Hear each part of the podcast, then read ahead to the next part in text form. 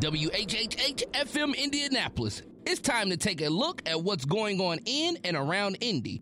It's Open Lines, your eye on the community on High 96.3. Hold up. And good Sunday morning to you, Indianapolis. It is October 24th, the last October of the last Sunday of October. It's also the last October of October and of 2020. Ebony, good morning. good morning, Cam. What's going on? How are you feeling this morning? Uh, so good. Uh, we are Yeah. getting ready for Election Day, Yes. and um, the lines have been long and out of control. They have been, you know, I saw, um, shout out to our boy Justin Mack over there at Indy Star, waiting in line for seven hours yesterday um, at St. Luke's to vote. I also saw that uh, Fady Qaddoura, uh, sorry if I pron- mispronounced his last name, um, but that's running for office, sat and waited for 10 hours for all of his constituents to vote before he voted as well. So, yeah, the lines are extremely long right now. And I saw some folks that I'm friends with on Facebook, as well as Justin Mack, but some folks I went to high school with over in um, Lawrence Township said they waited in line for five hours. Wow. You know, but this is, they keep saying that this is a historic election, and the numbers definitely show that. So we want to continue to encourage everyone to please get out and vote. Um, the lines are long, you know that ahead of time. So it's a good idea to bring a lawn chair, bring some hot hands warmers for your hands because it is getting a little bit chilly outside. But let's let's get it done. I'll be there tomorrow voting in my neighborhood, so I'm ready for a long line, and I'll just have some things to keep me occupied along the way. Speaking of long lines, one of the things people are waiting to vote for is, of course, the president, the governor, and the school board for IPS. That's a race, Ebony, that I've seen uh, almost more, if not the same amount of attention online as I have for the presidential race lately. Yeah, you know, it has been really um, an intense race with IPS and several other school boards, you know, in central Indiana are holding school board races as well. But it's one of those things that it's important for everybody to pay attention to. Your local politics inform more of what goes on in your everyday life, a lot more than what happens at the federal level. Um, so it's good that it's getting that kind of attention, but it definitely has its drawbacks as well, I think. And we'll talk with Eric Weddle um, from WFYI News in just a little bit about more on that topic. Uh, yeah, why is it that we focus so much on IPS? That's a conversation a couple of us were having on Twitter last night. We'll talk about all of that and uh, Uh, more when you give us a call at 317 239 9696. But, Ebony, first, let's get everybody caught up on what is happening this morning in the news.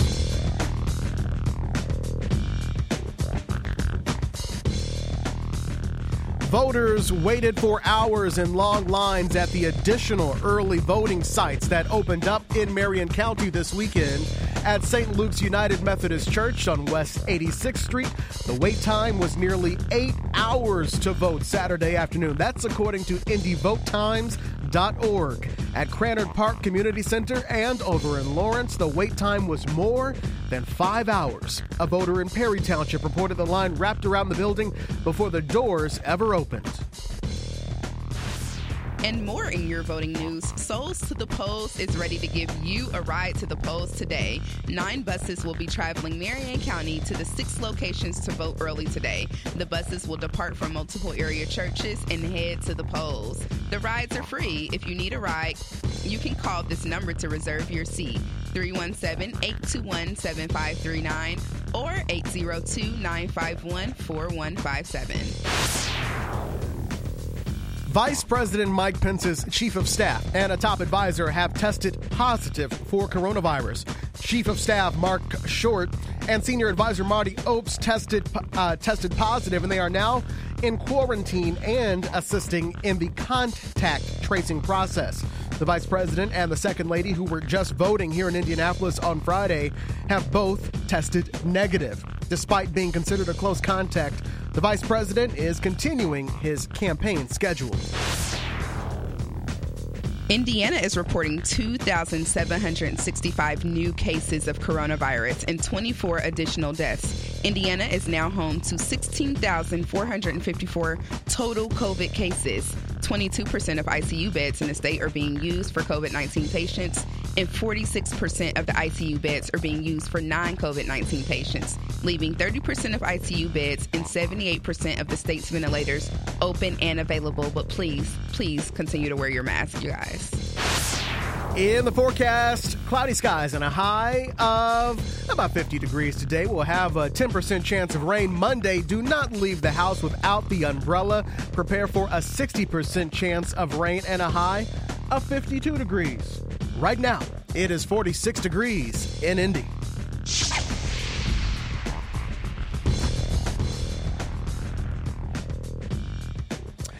Ebony, um, as we were saying, the uh, election now less than two weeks away. Mm-hmm. Uh, one of the big things that everybody is watching, of course, is the presidential race, and we'll be taking your calls on that all morning long.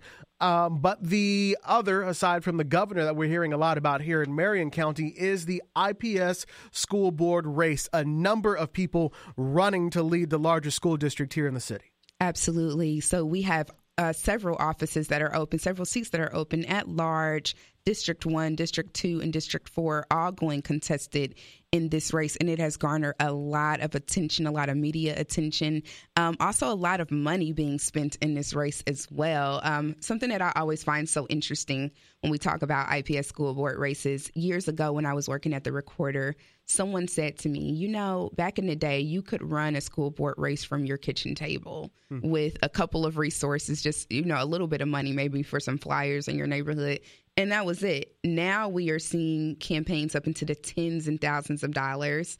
Um, you know, some of these candidates have trucks that ride around town with their faces on it. So it is really, really intense and on the level of what you would expect from a, a larger election. So, yeah. And some of those same folks are actually now advertising. Uh, uh, last hour, I heard a uh, commercial right here on this station for mm-hmm. an IPS uh, school board candidate. So um, maybe that is all why it attracts so much attention. But there are 10 other school districts in Indianapolis. Why do we focus so much on yeah. IPS? And they have people running for their school board as well for the same important reasons these people are running. Yes, they do. Uh, maybe that's part of the question that maybe we'll understand when we talk with uh, Eric Weddle, a reporter from WFYI, doing some great work on the education beat uh, throughout here, the state of Indiana and Indianapolis. He joins us this morning and right now on the live line. Good morning, Eric. Hey guys, good morning. How's it going? Pretty good, pretty good. You've been busy the past couple of weeks. I've been uh, reading some of your stuff, your um, article on um, who is who are these IPS candidates was um, how I got up to speed on things over the past uh, couple of months mm-hmm. going into the election. So, uh, great work. Oh, thank you very much. Thanks, I appreciate it. Um, Ebony, I'll go yeah. ahead and start. Mm-hmm. Eric, let's first why is there so much attention yeah. uh, with with IPS when there are 10 other school districts in this same city? Yeah I think that's a great you know great question. I saw some of that um, uh, of the conversation last night on Twitter too about that. I, I agree. I think it's a uh, it raises a lot of issues in terms of the public's awareness of what's happening in other school districts. I just right now as you guys are talking um, I went to the election board website and pulled up the spreadsheet um, mm-hmm. you can download of who's running, and there's around 60 school board candidates in Marion County who are running. Um, and yeah, I think you are right that the majority of the coverage has been on about 10 of those candidates running for for IPS. Um, you know, I think from I think my perspective is I think IPS has you know always attracted a lot of attention just in general.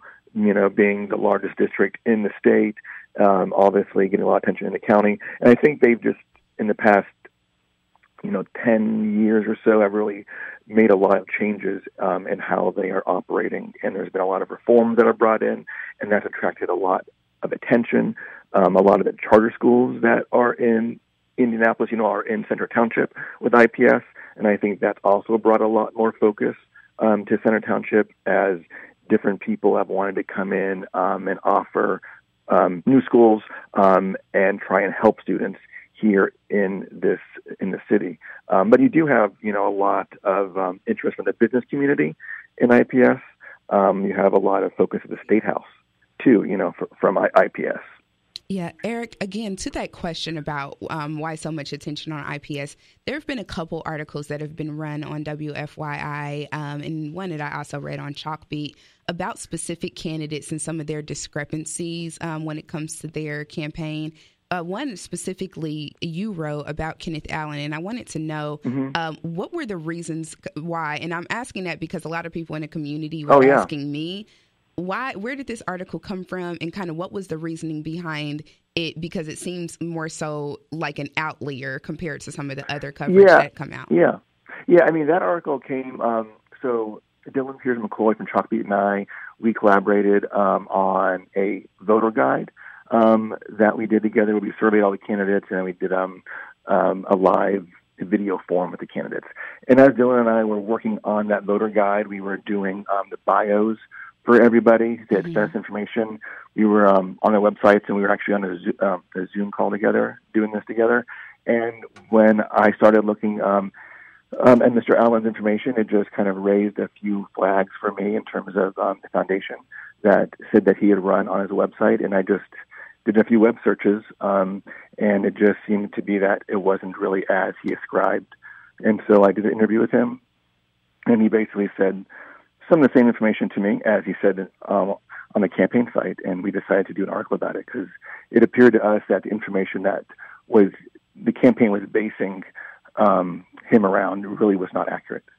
Okay, and that information being the um, business that he was running, um, the educational consulting. Yeah, I guess sort of. Um, yes, um, the um, the foundation, yes, for to help students with uh, financial financial illiteracy, yeah. which he did. He, he, did run for a few years. Mm-hmm, mm-hmm. So another question on that point, because you know a lot of people, and this is for any political race, your average person doesn't have the uh, bandwidth and sometimes not the resources to dig into their candidates like mm-hmm. that.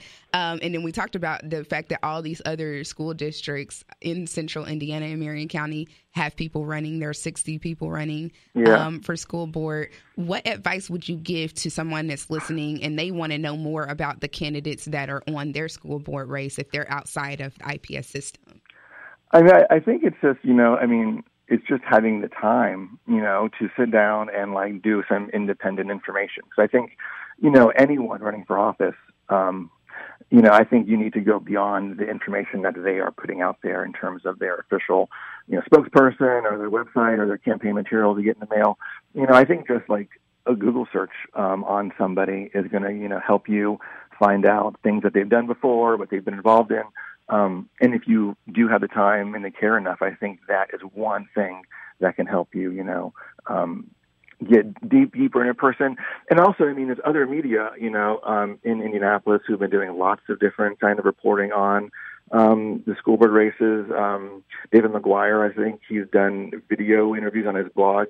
Um, I mean, on his podcast with most of the IPS candidates, you know. Mm-hmm. And he's a so principal other... in the Tindley system, I believe. Yeah. Yeah. Mm-hmm. So I mean, so you've been able to, I think, you know, through through that also just get a lot of like unfiltered information from candidates as they're speaking. Um. Uh, well, first of all, you're getting some phone calls here, so let, us okay, uh, sure. get to some of them and listen to some of their questions uh, before we go back to uh, Ebony's and I's. Let's uh, see who this is here on line one. Caller, good morning. You're live on the Open Line Show. Well, how are you guys doing this morning? Good What's morning. Up, Paul?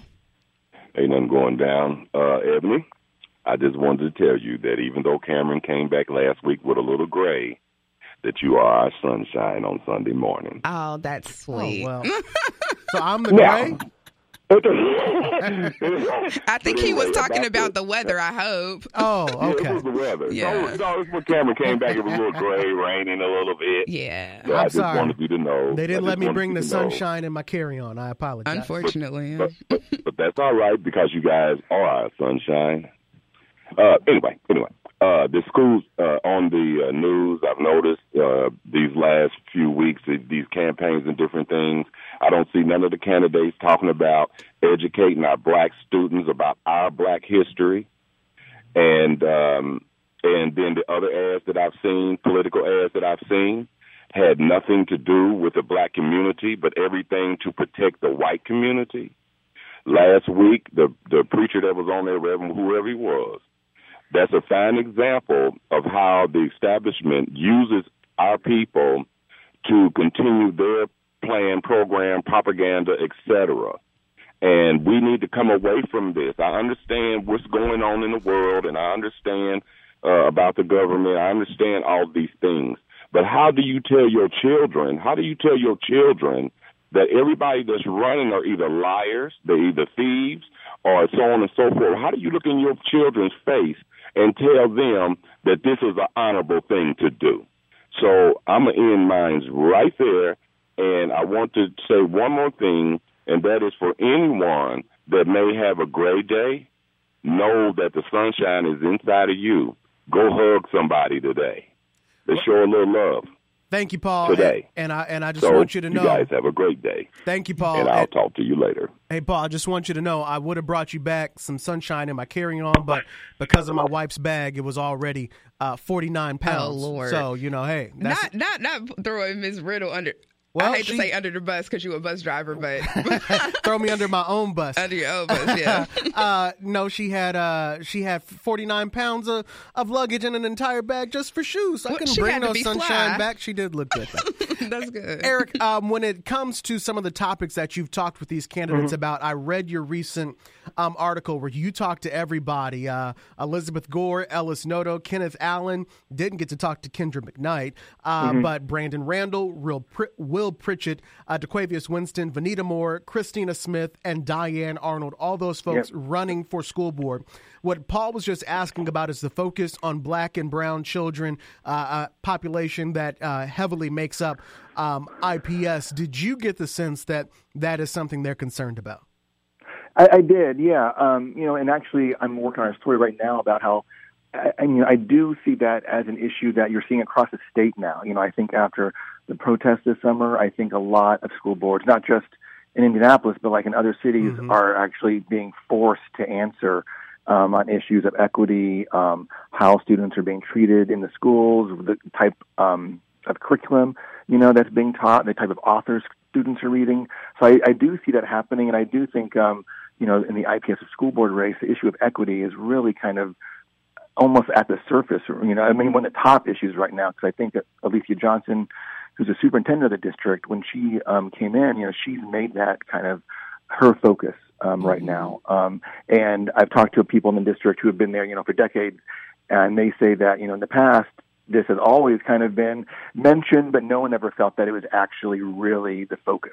Um, and they believe now that it has become that. And I think, you know, some of those, some of the candidates, you know, I think that they see it differently, and I think that's kind of one of the issues we're seeing. Um, you know, what does equity mean? Um, how do you best um, support um, the black and brown students that are in the district? And I think, especially like in district, um, the race between um, Diane Arnold, you know, who has been on the board for I think a total of 15 years, um, and Christina Smith.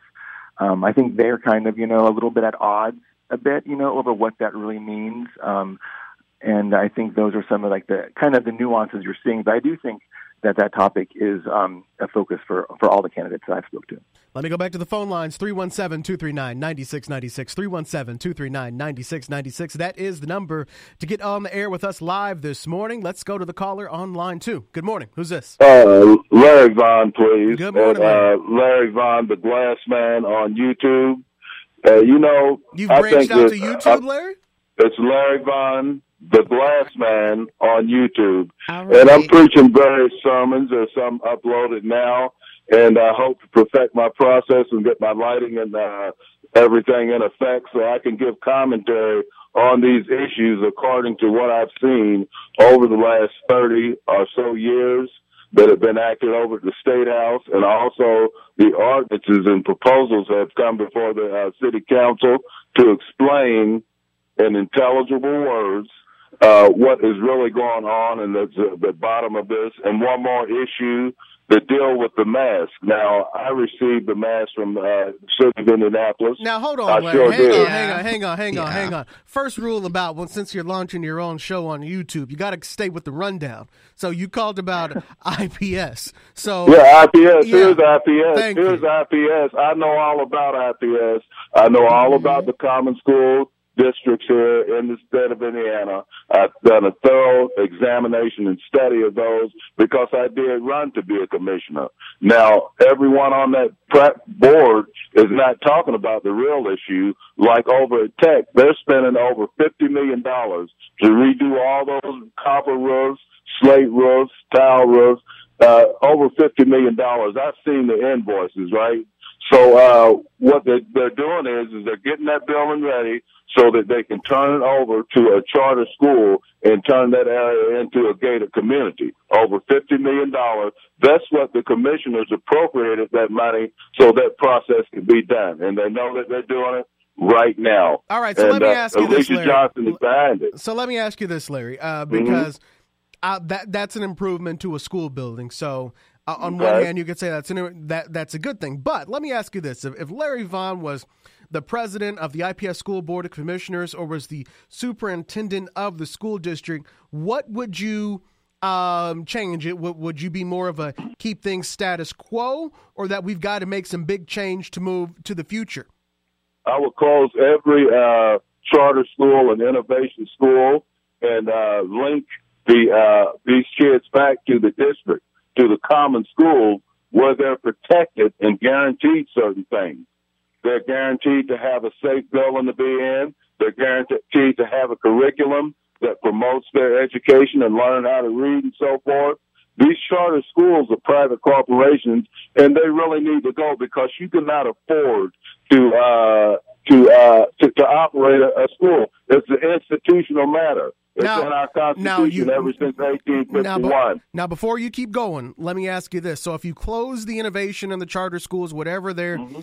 called, do you just keep them closed? Because part of the reason that they are uh, giving these charter schools an opportunity to run a school is because the population of IPS has declined over the years. It's actually becoming more in line with the other school districts. So they don't need all of these schools when they can focus resources on less schools. So if that's the case, do you just let those buildings be empty or do you completely give them to the charter schools hey let you run them because technically right now they're still classified as ips schools or the alternative is it is a empty building so w- what happens that's not what I'm saying. I'm saying is that all no, I'm, I'm children, asking. I'm asking. I know what you're saying. So, no, if you close these innovation schools, what do you do with the building? Do you turn it back into a full blown IPS school, or do you take those kids and we're going to put you in another school where we can focus our resources more tightly?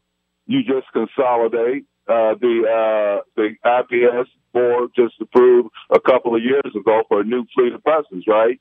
So they can consolidate, and bring the children that are in these strung out in these uh, so-called charter schools right back to the district. And you know, uh, but you won't have a problem with IPS closing schools. That's where I'm going with this. I'm this. not. No, I have no problem okay. with them closing innovation and charter schools. Now, and now our, our, our superintendent is acting in disobedience and doing criminal acts when she promotes a charter school or any other school except for the district school for which she represents. But she's representing charter schools and she gets people in there, uh, farming them out to uh, certain charter schools. I know everything about what's going on. Like I said, you need to come on and, and join me and enjoy these sermons that I'm preaching. I've already given the situation, but you know, I what know was it, Larry the Glass Man?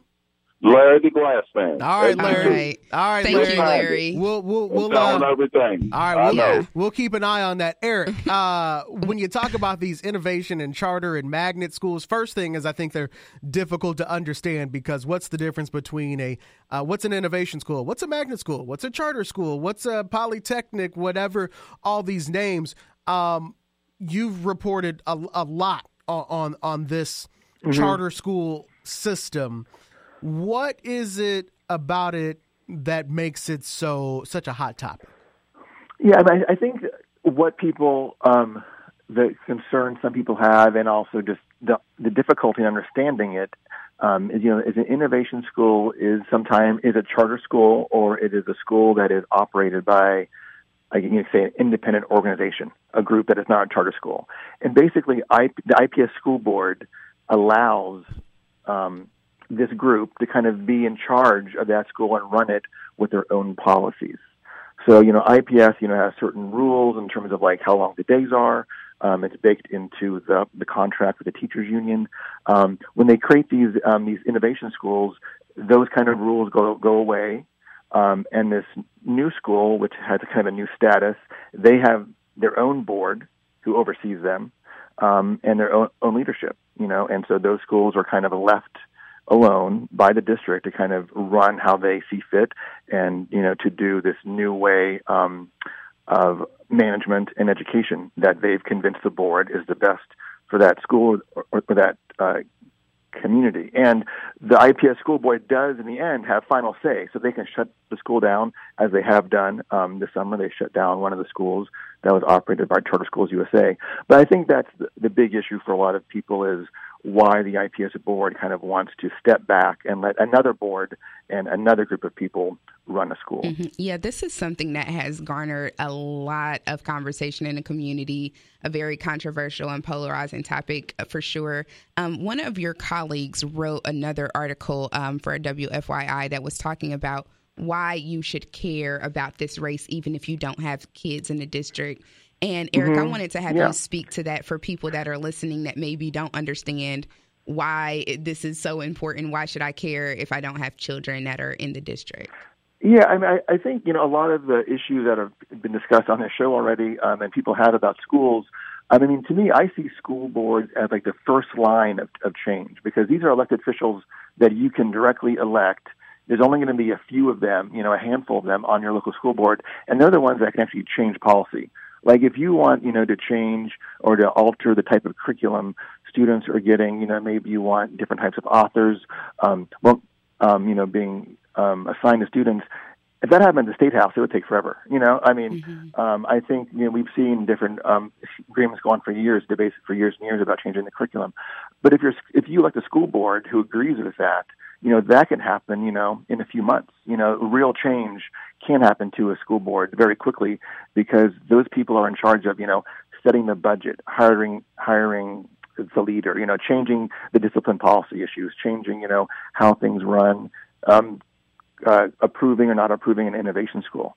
Um, and so I think because they have so much power, I think that's why there is so much, you know, focus too, you know, on IPS because there's so many changes happening. But I feel like for anyone, um, you know, who has an interest in education or students or their taxes, because we have all the tax mm-hmm. referendums, that all starts. And I also board. think uh, about how schools shape communities, or even the absence of schools shapes mm-hmm. a community. So I think that's a big one as well.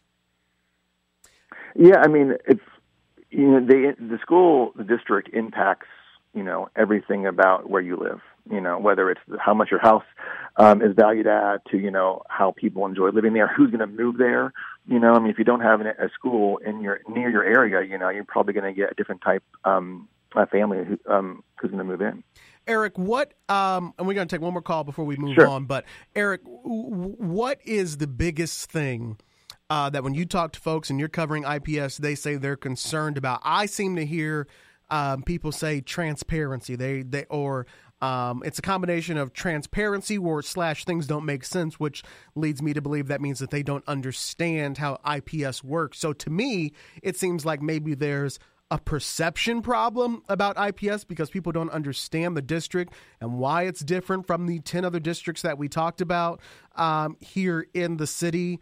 Uh, you know, people always say, I'm going to send my kid out to the township schools or the township schools mm-hmm. do this or that. And IPS is a township school. Uh, right. It's no different from the rest of them. That, I think they should just change the name to Indianapolis Center Township Schools so that whole stigma just goes away that it's less than a township school. It is. It's Center Township School. So when you do your reporting, what do you hear is the most concern from folks? I, mean, I definitely think the issue of, of transparency hear from people. Mm-hmm. I, I think it, it, does, it takes time and effort, you know, to like get into what any school district is doing. Um, and I think if you asked a lot of IPS administrators um, or current school board members, they would say that you know the past few years they have done a, a kind of a bad job on communicating some huge changes um, in the district. Like innovation schools, I think is one good example. When those were rolled out, it was very confusing for the public to understand what was going on. And I think to this day, there's a lot of people that don't understand the intricacies of those um, due to that rollout. Um, so, you know, I think that is an issue you hear about. I think people want more information. At the same time, there's we're drowning in information. You know, mm-hmm. I, I'm not really sure what you know an IPS or another district can really do um, to uh, to make everyone happy with information. Um, but I mean, a lot of school districts, you know, now are live streaming the school board meetings. They have their documents online. Um, but I do think that's one issue. I think people feel they're left out of the decision making process. Let's... And I think that is one of the, the challenges you have when you have a, a board that's elected by the public. People want to have a say. Mm-hmm. Let's take one more call before we move on, y'all. Let's see who this is on line one. Good morning. Hey, how you doing, Cameron? Ebony. Good M-O-Tep, morning. good morning. Hello. All you all, and appreciate taking my call as a uh, grandparent who took uh, my grandson out of Township uh, Pike over to uh, Francis Parker Montessori. Uh, Montessori do things a lot differently. Maybe uh, Eric can explain. I I was told. Matter of fact, my mother uh, knows a lot of people in the Chicago area, uh, well-to-do people, and most of those people that she have either represented as clients or know send their children to Montessori. Montessori has a whole different approach the way they do things and learning and stuff like that. I think most schools could uh, uh, uh, foster and do better if they uh, adopted that approach, townships included. One of the main reasons why I took him over there, he's uh, very uh, smart, but it's smaller. Only 300 students. Uh, Guyan Creek got 850 students, 900 students. Uh, wasn't conducive to being individualized in learning, stuff like that. I mean, we got to stop pitting one against the other. Uh, I graduated from a high school, uh, Horace Mann in Gary, with my graduating class in 1986 was 256 people. That's very small for a high school. We had a small school. We knew everybody. We got individualized learning. So this this this this whole thing on education, townships, IPS, whatever, has to be uh, has to be uh, redid period. Uh, I can tell you personally, going into the town, into Guyan Creek last year, where the teachers are overwhelmed. One teacher with 30 some children in the class. Okay, no help. Over at Francis Parker, they have two people in the class. They only got 20 uh, students. Okay, two people to help over there. Uh, just, just a number of things I can go through. So I don't know why it's this, this against the bad thing when ultimately black children are the ones who have to be careful. And I'll go back to this. Seems like everybody, I got a whole family full of people with college degrees, stuff like that. All of us, all of us out of Gary, and I learned out of six and seven year old books that my brother, my oldest brother, is six years older than me and I had books that were signed by him. Because back in the day, when you checked, when you got a mm-hmm. book, yeah, the person in, in front the of you, you had the signatures of the people. So you just took us way back with that one, Imhotep. Yeah, his, his, name was way in front of me. Yeah. So uh, you know, I, it, the whole thing to me is is, is a big quash in the quagmire. Uh, in, in Japan, they don't even worry about test scores to the third, fourth grade. They teach socialization. They teach culture. They mostly culture. They build on. They teach culture. Do you understand that the students in Japan make the lunches for the class? They make the lunch. They do janitor work. We have a whole. We keep thinking we're trying to rush to catch up with the Asian community. They doing things totally different. So it it it the whole thing to me. And I would ask him since I I probably can't get a vote uh, to vote for the school board there, but I do I am con- I do want to understand. My concern would be to him is how to make sure we can probably keep or get more African American teachers more teachers. Mm-hmm. That don't mean all of them are good because you know I had to chop down an African American teacher last year at Guyan Creek, so that don't mean they're all good. But the representation, uh, proper representation and cultural building does matter. Mm-hmm. What would he stand, or what would be his position? And Imhotep, maybe sure we'll get to hear. Maybe we'll get to hear that on the other side the side of the break. Okay, no problem. Like I know you guys got to go, but but I, that yeah. that would be my concerns, and then mm-hmm. making sure that this disproportionate uh, suspension and stuff like that, especially after Michelle Alexander's new Jim Crow book. Yeah, making sure we don't addressed. have those issues too. And then I'll, I'll let you guys go. Yeah. Thank you. All thank right. you, Eric. Uh, thank you for joining us this morning. All the topics that we have talked with Eric about and our callers on the phone are things that Eric has asked the 10 people running for school board, Eric, along with his colleagues uh, at WFYI and Chalkbeat, Indiana, have asked all these questions. Am I uh, teasing that incorrectly, Eric? No, that is that's correct. Yeah, yeah. You can Everything, yeah, it'll, it'll be on there. You can go find uh, this reporting where they answer these questions about uh, e- equity as well as innovation charter schools and so much more. You can find Eric's piece by searching basically who are the IPS school candidates, and the story will come up. It says, Want to know where the IPS school board candidates stand? Check out our voter guide. Eric Weddle with WFY, thank you so much for joining us Thanks, this morning. Eric. Thank you, guys. I appreciate it. Have a great morning. You Thanks. too. Bye bye. Still to come this morning, we are going to continue this conversation about election 2020 as it is now less than two weeks away, basically a little more than a week away. Our regional vice president and general manager, Dion Livingston, is going to call in because he always has something interesting to say when you it guys comes. are in for a treat. yeah, if you've heard D, uh, Dion on Tina's show, uh, get ready because I know he's going to drop a bomb, say something controversial, and leave. Dion joins us this morning when we come back in three minutes. This is the Open Line Show.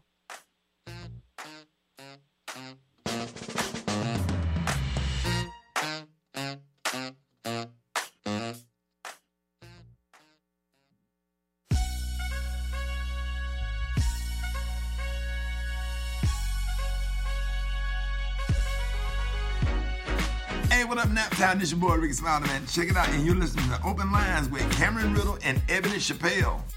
And we are back on this Sunday morning. It is the Open Line Show. Good morning to you. I'm Indy's newsman, Cameron Riddle. Ebony, how you feeling? I am feeling good. You know, that was a great first half of the show. Um, for those of you that are just joining us, you missed out, but you can catch it online and anywhere you listen to podcasts after the show is over. Had a great time talking with Eric Weddle of WFY about all things school board race. So it was a great conversation. Uh, we're going to continue to have a good conversation for the rest of this show. Our general manager, Dion Livingston, is on our uh, live line. Dion, you still there?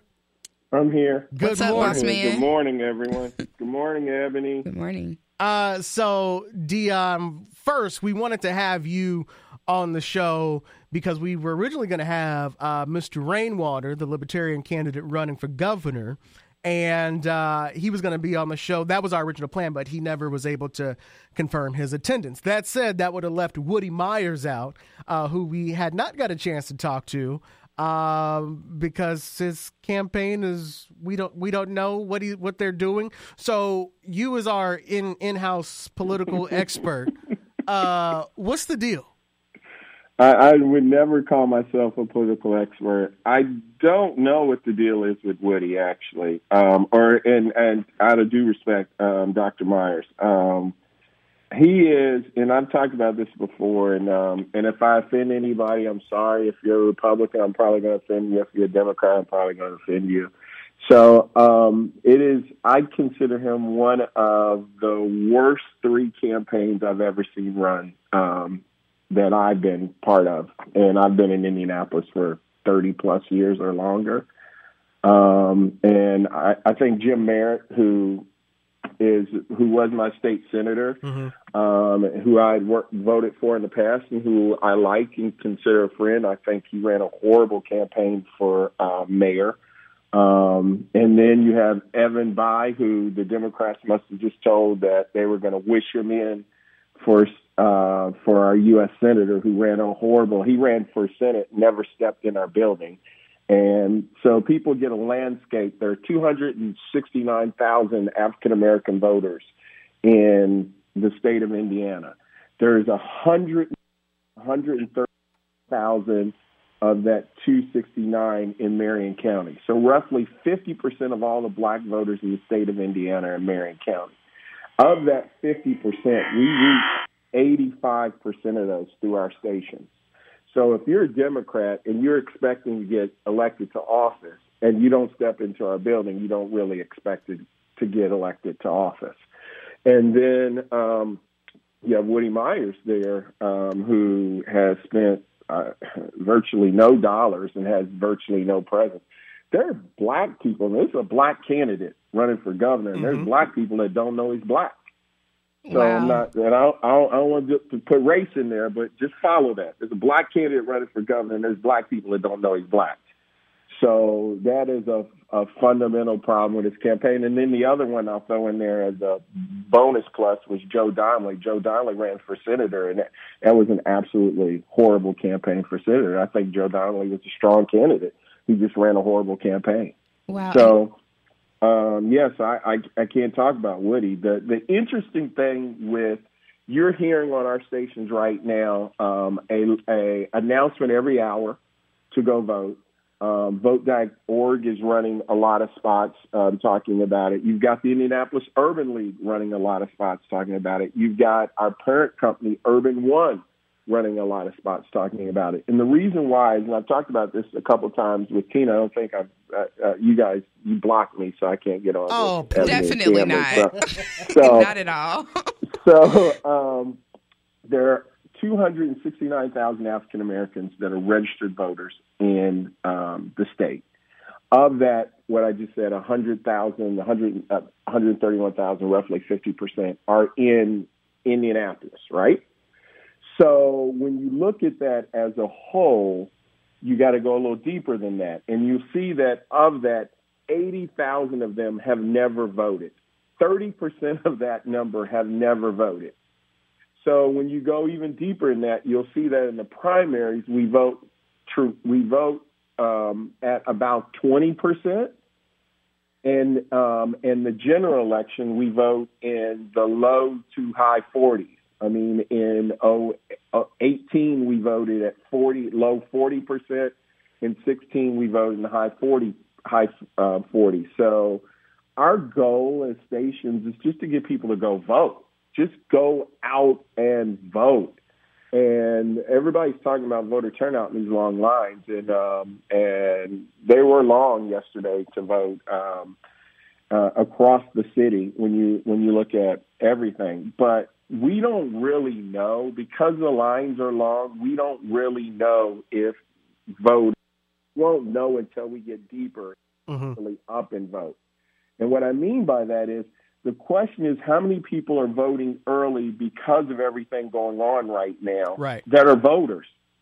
I mean, yeah. now we know that absentee ballots, we've already 300% more people have turned in absentee ballots um, at this date than what had turned them in for all of the last um, five, six elections in 17, 18, and, and um, 16, 12, 8, it was around 17,000.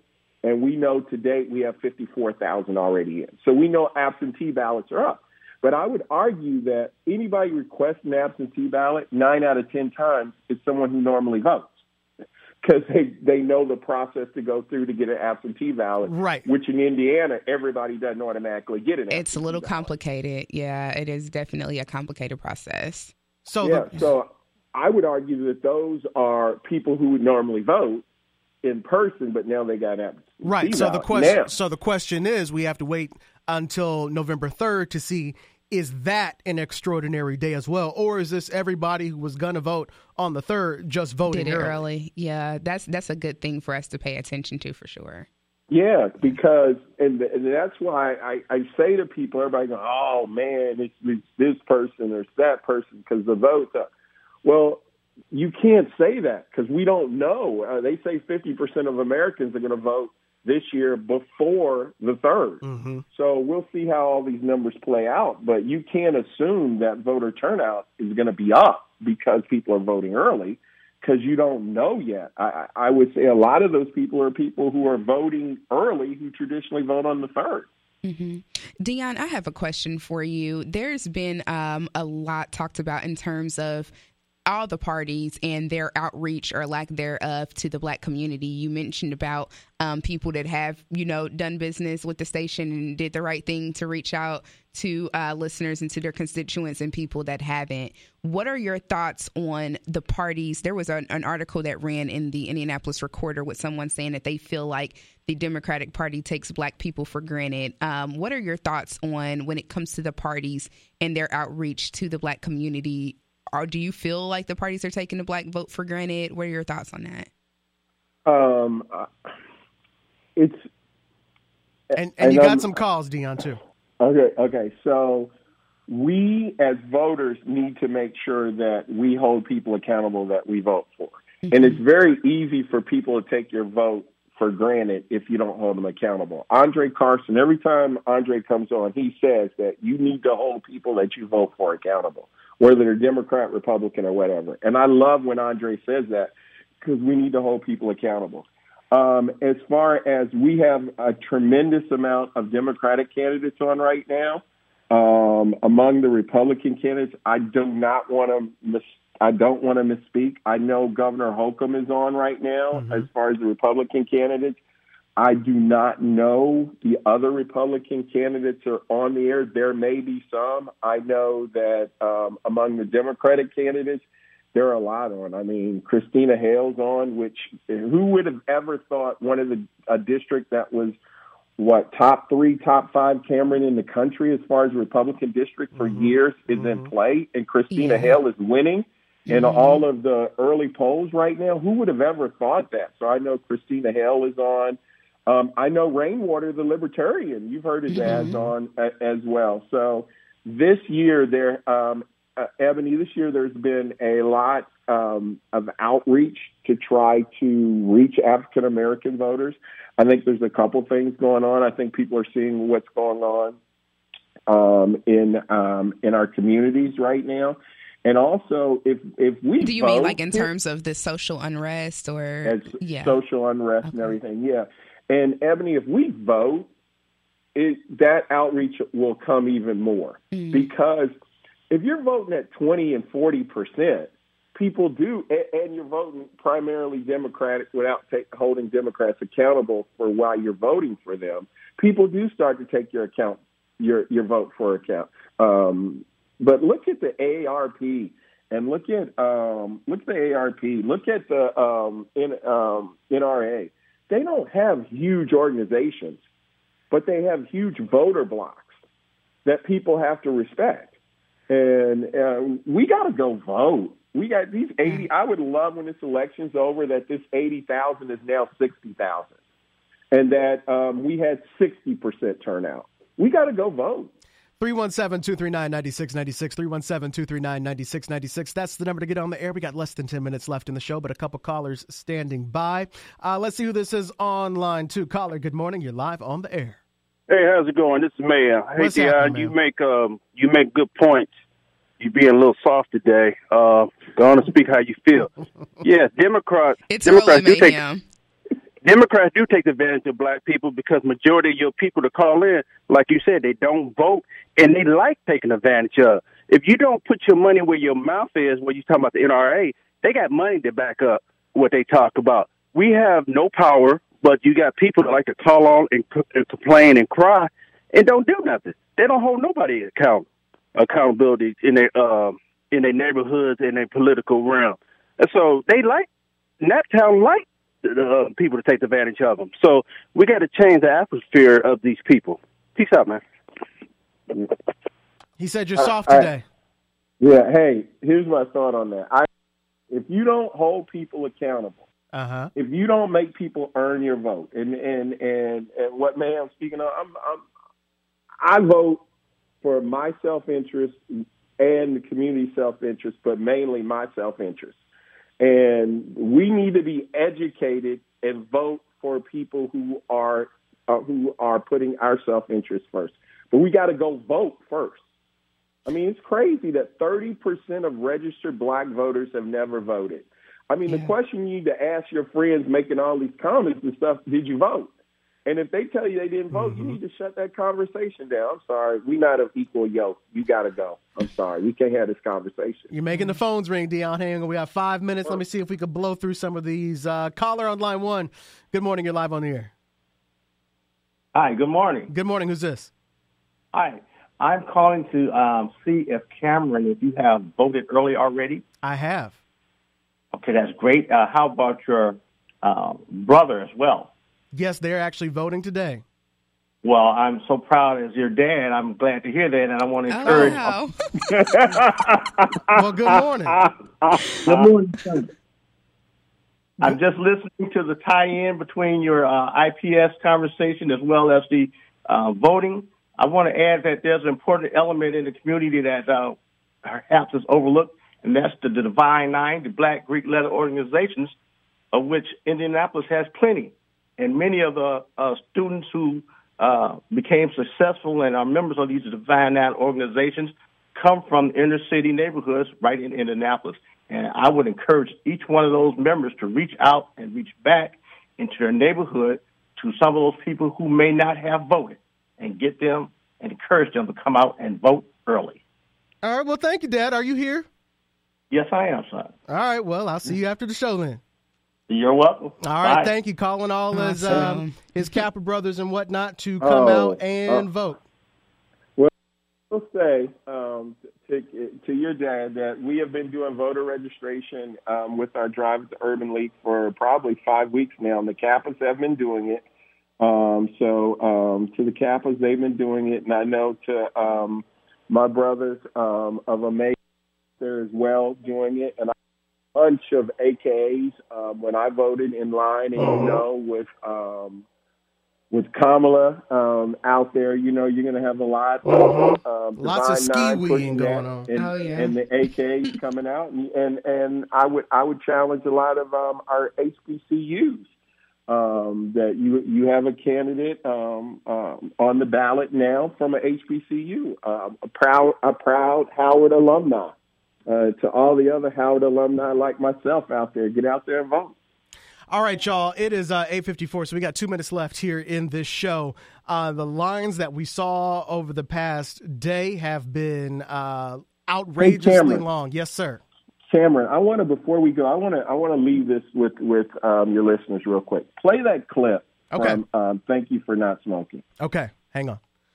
You need to give me. You need to give me 10 seconds to vamp that up. Okay, go ahead, put it up, and I'll I'll backstory Yeah. why Cameron puts it up. There's a movie I love called um, "Thank You for Not Smoking." If you get a chance, you should watch it. You know, a lot of people are talking about the debate and that um, President Trump didn't answer any questions. And this clip from "Thank You for Not Smoking" kind of gives you an idea why President Trump didn't ask any questions. He's not there to debate the issues. That's not that's not the way he wins. If you watch the election um, four years ago, you saw that that's not the way he wins. He's not there for a debate. He's there for an argument. He's there to change what you're talking about. Cameron, you ready? I'm ready. Go ahead, Cameron. So, what happens when you're wrong? Oh, Joey, I'm never wrong. But you can't always be right. Well, if it's your job to be right, then you're never wrong. But what if you are wrong? Okay, let's say that you're defending chocolate and I'm defending vanilla. Now, if I were to say to you, vanilla is the best flavor ice cream, you'd say, No, chocolate is. exactly. But you can't win that argument. So, I'll ask you. So you think chocolate is the end all and be all of ice cream, do you? It's the best ice cream. I wouldn't order any of it. Oh, so it's all chocolate for you, is it? Yes, chocolate is all I need. Well, I need more than chocolate. And for that matter, I need more than vanilla. I believe that we need freedom and choice when it comes to our ice cream, and that, Joey Naylor, that is the definition of liberty. But that's not what we're talking about. Ah, but that's what I'm talking about. But you didn't prove that vanilla is the best. I didn't have to. I proved that you're wrong, and if you're wrong, I'm right. But you still didn't convince me. It's that I'm not after you. I'm after them. So, Cameron. Yes, sir. So um, that clip, everybody needs to understand. That's the way. That's the way Donald Trump debates, and he's not necessarily after you um, when you want to hear a discussion about issues. He's after people he can convince um, with the smoke and mirror. And you need to understand that all the people frustrated he didn't answer questions. He didn't answer questions four years ago. He's not going to answer questions now. It worked for him. Why change? So, with that said, do not um, give us any of that. Um, my vote doesn't count. It doesn't matter because he's going to win anyway. If, if you take nothing away, do not throw your vote away. Absolutely not, because if it wasn't important, we wouldn't have to deal with all of the things that we're dealing with to get it out. So, very important to vote. Thank you so much, Dion, for being on the show. Oh, thank you so much, Sue. And last thought to you guys, I I truly believe that this is um, the most important election in our lifetime, and we need to go out and vote. And I hope at the end of it that there's not 80,000 African Americans in the state of Indiana that never voted. Hopefully, we can cut that number in half. And I, I would love to see a six in front of African American um, turnout uh, instead of a four. Uh, be blessed and thank you guys for having having me on. And thank you for finally making time to come on our show. You're always on Tina's show. I listen every day, but we were never important enough for you to come on. So thank you. I'm glad I could join y'all this morning. All right, thank you, Dion. Ebony, uh, when the show goes off, you'll be able to find it anywhere online, right? Absolutely. You can find it on our uh, station websites. You can also listen to us wherever you listen to podcasts. And be sure to connect with us on social media at Open Line Show on Facebook, Twitter, and Instagram. And if you want to see more of Eric Weddle's reporting about who the IPS school board candidates are, we'll link that as well as we get ready for One Vote 2020 Election Day is less than two weeks away. Early voting does start this morning at 10 a.m. and goes until 5. There are five locations where you can go vote early Krannert Park, St. Luke's UMC, the Warren Township Government Center, the Perry Township Government Center, and the Lawrence Township Schools Administration Building. And then voting continues tomorrow uh, from 8 a.m. until 7. Go find Souls to the Polls. If you need a ride, they are waiting to take you down to go vote. It's so important. We've got so much more to talk about, and Ebony will do it next weekend live Sunday at 8. Absolutely. Have a great Sunday, y'all, and a positive week. Peace.